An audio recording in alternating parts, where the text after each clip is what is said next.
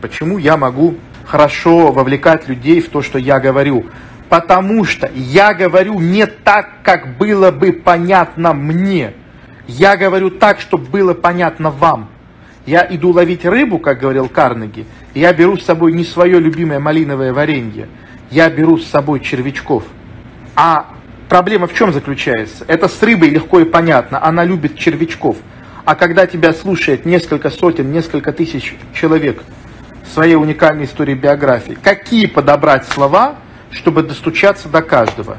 Вот это и есть навык, который у меня в мозгу прямо вот развит. То есть я могу сесть с человеком, и там, через пять секунд э, у меня в голове воспроизводится полная внутренняя его карта.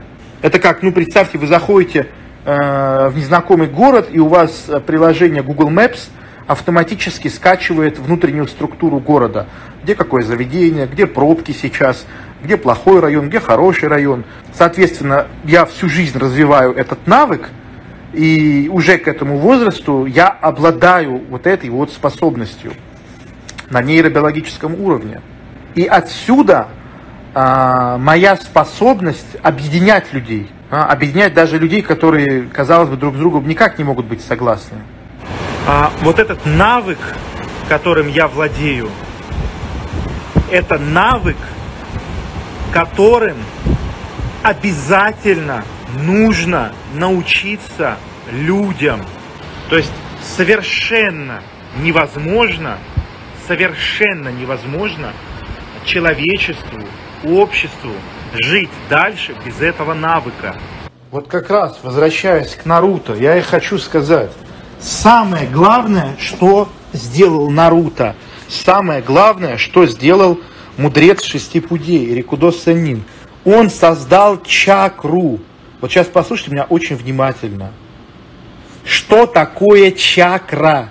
Чакра – это способность детализированно воспроизводит мировоззрение окружающих людей.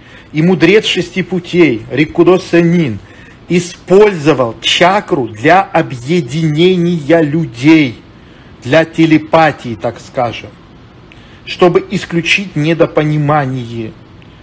Но когда путь Рикудо извратили, ниншу превратили в ниндзюцу, то чакру начали использовать для того, чтобы наносить друг другу урон. Да, всякие сусаны, огненные шары, молнии. То есть все Наруто, да, там, это мир, в котором люди используют магическую силу, чтобы наносить друг другу урон. Это на самом деле аллюзия. То есть все огненные шары, молнии, э, метеоритные дожди, которые используются в Наруто как магические техники, это аллюзия того, что люди используют а, детализированную картину мира друг друга, чтобы сделать друг другу как можно больнее. А смысл создания детализированной картины – это сделать как можно больше любви друг к другу. А вот понятно, насколько глубокое это на самом деле произведение. Но опять же, чтобы понимать, надо, чтобы вы посмотрели. Потому что тем, кто не смотрел, сейчас вообще я белиберду сказал. Но тем, кто смотрел, сейчас должно быть супер понятно. И если вы вспомните момент, когда Наруто раздавал свою чакру девятихвостого людям, они э, начали видеть его детские воспоминания, как ему было плохо, как его преследовали, как его унижали, как его отвергали, как ему было одиноко, как ему было больно.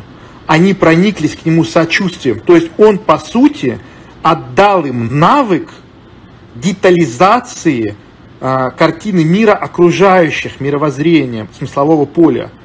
И как следствие у них возникло сопереживание, сочувствие, и усилилась связь между людьми.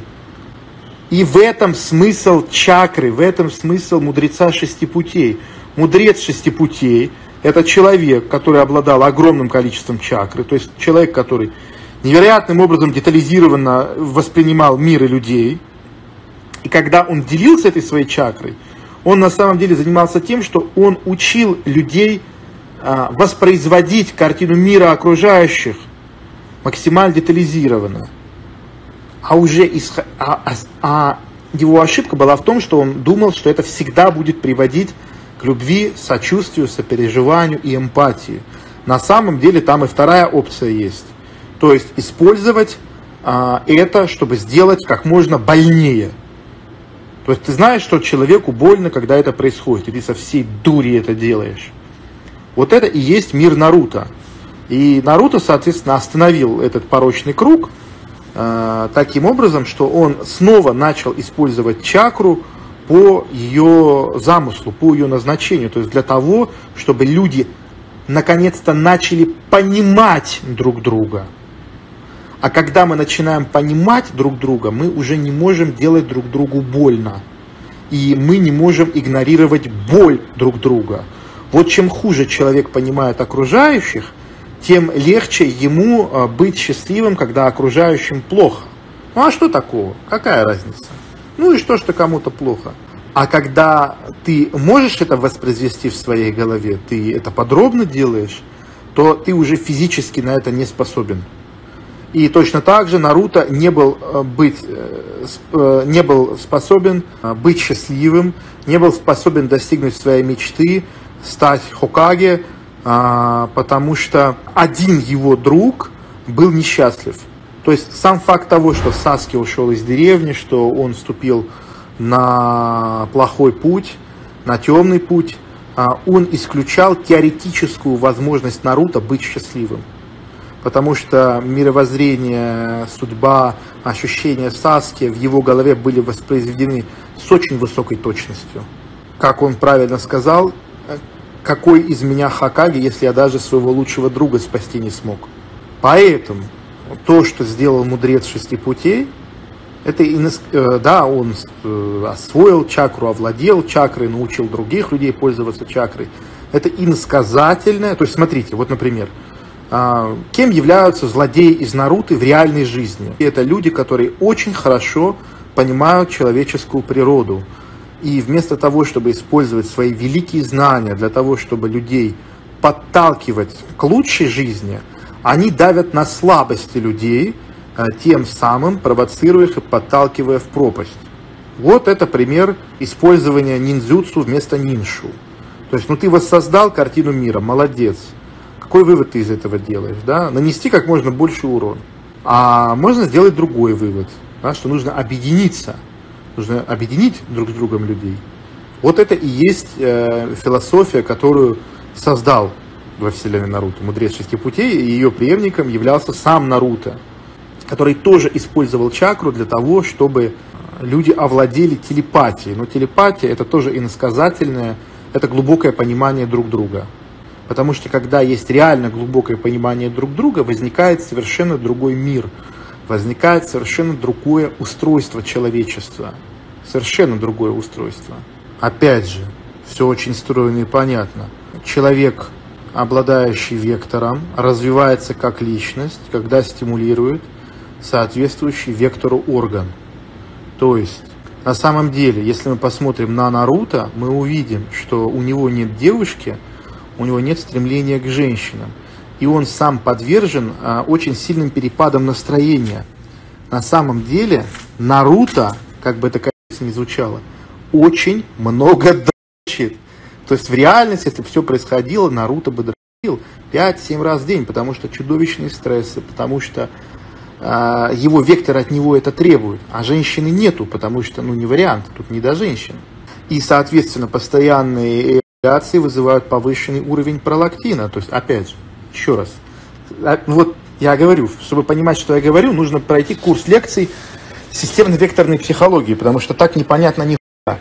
То есть стимуляция органа вызывает развитие личности. То есть чем отличается, например, уретральный человек от неуретрального человека? Стимуляция уретры неуретрального человека не будет приводить ни к какому развитию его личности. А у уретрального человека будет. То есть вектор определяется тем, что человек развивается как личность, когда стимулирует орган. И уже давно изучены и сформулированы уровни развития вектора и личности. И, соответственно, высокий уровень тестостерона одновременно с высоким уровнем пролактина Это уникальное свойство уритральных людей, таких как Наруто, таких как Христос. Это когда э, в человеке очень э, сильная внутренняя горилла, ну, в случае Наруто это девятихвостый демон-лис, и при этом очень большая социальность, очень большое желание заботиться о других. И эта внутренняя горилла используется как источник силы о заботе над другими, потому что в итоге Наруто использует чакру Девятихвостого, чтобы раздать ее окружающим, чтобы они стали сильнее. Поэтому да, уритральные люди это исключение, когда социальность не исключает животность. Это когда и животность, и социальность, первобытность, и цивилизованность на максимально высоких уровнях одновременно.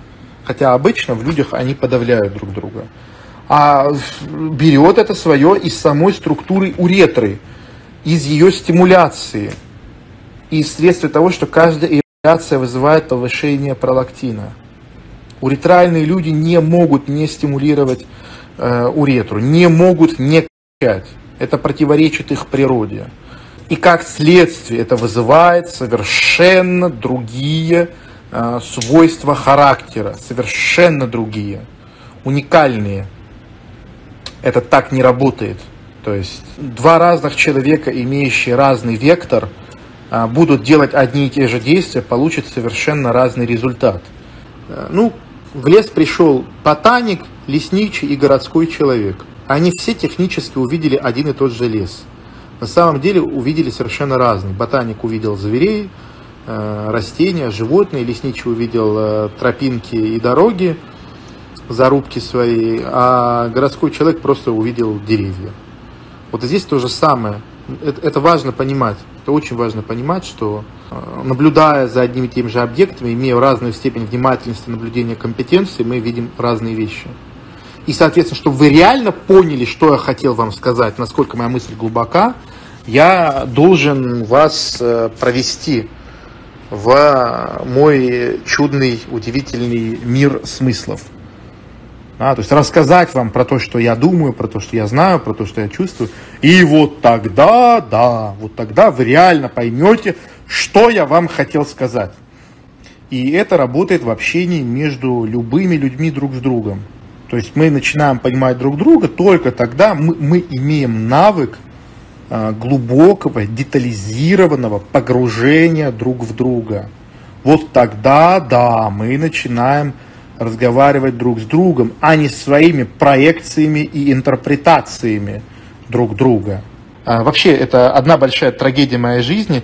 Меня всегда а, понимают не так. Меня всегда понимают не так. То есть я приду к людям, которые занимаются единоборствами, меня не понимают. Я иду к людям, которым интересна психология, психотерапия, гештальт, меня не понимают. Я иду к людям, которым интересна философия, меня не понимают, точнее понимают, понимают не так, misunderstood. Я иду к эзотерикам, к эзотерикам, меня не понимают. Я иду к среду, меня не понимают. Сука, свой среди чужих, чужой среди своих. Это вот одна, одна из самых больших трагедий моей жизни, потому что э, я настолько уникально, своеобразно сделал себя, а у других людей настолько не хватает мощностей детализированного, многомерного воспроизведения в своей голове э, структуры других личностей, что люди очень поверхностно, очень поверхностно воспроизводят меня у себя в голове. И, соответственно, всю жизнь я с этим мучаюсь, что меня все время, не, все время неправильно понимают. Меня все время, все, все время не так понимают. Где-то, наоборот, думают, что я слишком агрессивный, слишком грубый. Где-то, наоборот, думают, что... Э, ну, короче, это такая личная, болезненная история. И я вот на абсолютно глубоком уровне понимаю, что... Раньше я думал, что проблема во мне. Я был уверен, что проблема во мне. То есть я думал, что... То есть проблема реально в том, что люди, наверное, правы. Что вот так вот на меня там реагируют, еще что-то. Но вот сейчас уже... с высоты своего огромного жизненного опыта, просто чудовищного, я могу уже абсолютно спокойно сказать, что это не моя проблема. Это не моя проблема, что, что в городском ломбарде не могут по достоинству оценить бриллиант. Вообще не моя проблема. Да, конечно, то есть я, я чем занимаюсь? То есть я собираю вокруг себя людей, которым откликается то, что я говорю, и подробно, подробно, постепенно, постепенно раскладываю. Я же хочу быть услышанным. Если я говорю о том, что нужно обязательно достичь силы, что сила – это все, нужно стать сильнее, но каким нужно быть имбецилом, чтобы сделать вывод, что я сильный человек? Вот идет человек, и все, о чем он говорит, это вода. Надо пить, вода, очень важно пить, вода это так важно, нужно пить воду. И человек такой делает вывод, а, наверное, у него очень много воды, наверное, он никогда в жизни не испытывает жажды, типа, ну это вообще ужас. И вот это тоже один из примеров глубочайшего непонимания. Я не знаю, как это сказать по-русски. Я буду говорить, вот, вот здесь я буду говорить как Понторез, misunderstanding. То есть это очень жесткий misunderstanding. Я сижу, просто репу чешу и думаю, вот как сказать людям, которые думают, что я нереально какой-то сильный человек, вот как, как им намекнуть, что как бы ровно наоборот, и вообще это очевидно.